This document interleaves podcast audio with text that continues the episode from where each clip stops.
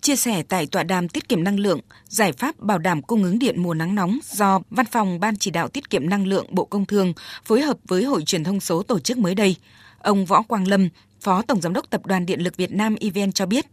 EVN đã xây dựng hai kịch bản tăng trưởng điện với mức tăng 8,3% và 12,4% để đảm bảo điện cho nhu cầu phát triển kinh tế xã hội năm 2022 theo nghị quyết của Quốc hội tăng trưởng GDP từ 6 đến 6,5%,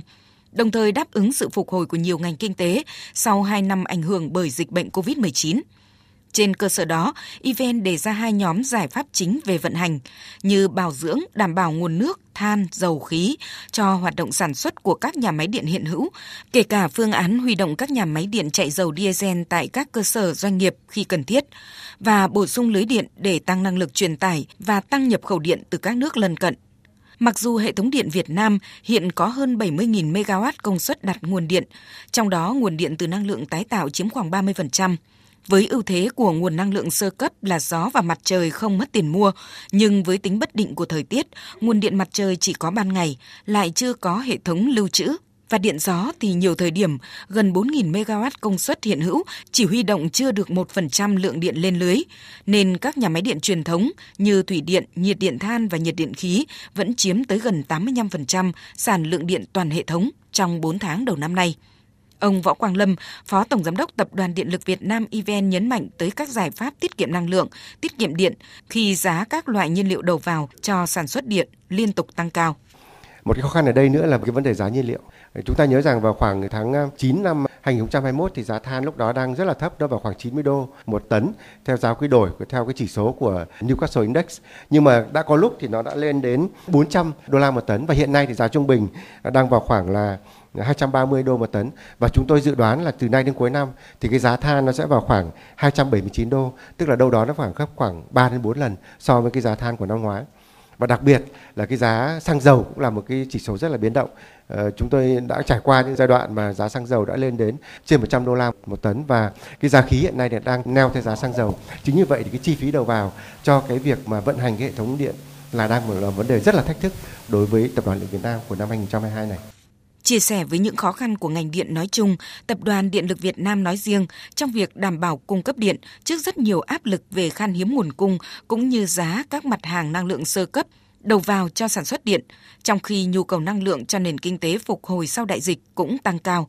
Ông Trịnh Quốc Vũ, Phó Tránh Văn phòng Ban Chỉ đạo Tiết kiệm Năng lượng Bộ Công Thương nhấn mạnh vai trò của việc sử dụng năng lượng tiết kiệm và hiệu quả giúp đảm bảo nguồn cung năng lượng cũng như giảm chi phí cho doanh nghiệp và người tiêu dùng. Chúng tôi cũng muốn bổ sung thêm một cái giải pháp cũng rất là quan trọng, đó là tiết kiệm điện, là tiết kiệm năng lượng. Thì giải pháp tiết kiệm năng lượng chúng ta làm tốt được thì nó cũng sẽ giảm được cái áp lực về cung ứng điện rất là hiệu quả cho nền kinh tế và nó còn tăng được cái hiệu quả chung của nền kinh tế của đất nước nữa.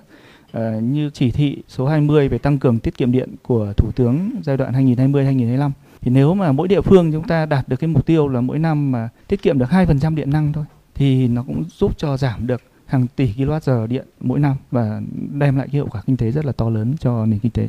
Cụ thể, theo ông Trịnh Quốc Vũ, tiềm năng tiết kiệm năng lượng trong các ngành kinh tế của Việt Nam còn rất lớn, nhất là các ngành công nghiệp có thể đạt từ 20 đến 30%. Đây là cơ sở để dần loại bỏ các công nghệ cũ, lạc hậu để nâng cao hiệu quả tiết kiệm năng lượng trong các ngành công nghiệp khi công nghiệp đang chiếm tới 50% tổng tiêu thụ năng lượng toàn quốc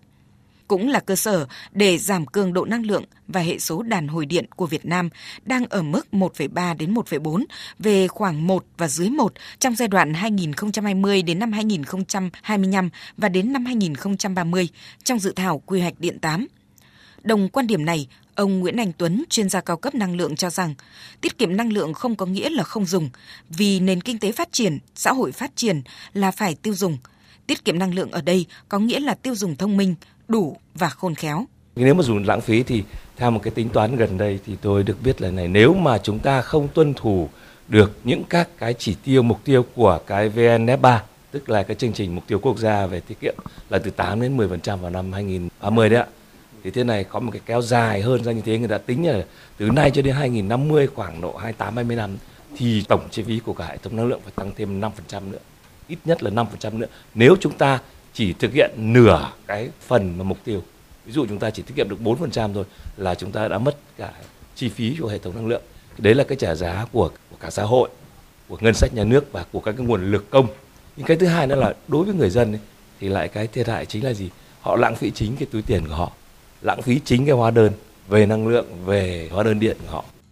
theo ông Hà Đăng Sơn, Giám đốc Trung tâm Nghiên cứu Năng lượng và Tăng trưởng Xanh, việc chuyển đổi năng lượng từ dùng các loại nhiên liệu than, xăng, dầu, khí, ga sang dùng điện trong các ngành giao thông vận tải, chất đốt đang trở nên khá phổ biến. Điều này tạo ra áp lực cung cấp điện ngày càng cao hơn. Và để đảm bảo các yêu cầu này trong bối cảnh nguồn cung ngày càng hữu hạn và đắt đỏ để không bị gián đoạn thì câu trả lời luôn luôn là bắt buộc phải sử dụng năng lượng tiết kiệm và hiệu quả đấy là con đường duy nhất để có thể cắt giảm về phía nhu cầu. Vì chúng ta không thể chạy theo nhu cầu được. Có người bảo là tôi có tiền thì tôi mua được. Nhưng mà cái câu chuyện cung ứng điện nó không đơn giản như thế. Tới một ngưỡng nào đó chúng ta không thể cung ứng bằng các cái nguồn nội địa được nữa thì chúng ta bắt buộc phải nhập khẩu. Và chúng ta thậm chí cần phải nhập khẩu bằng giá rất cao. Và tất cả những cái chi phụ, phụ trợ đấy những cái gia đình mà có điều kiện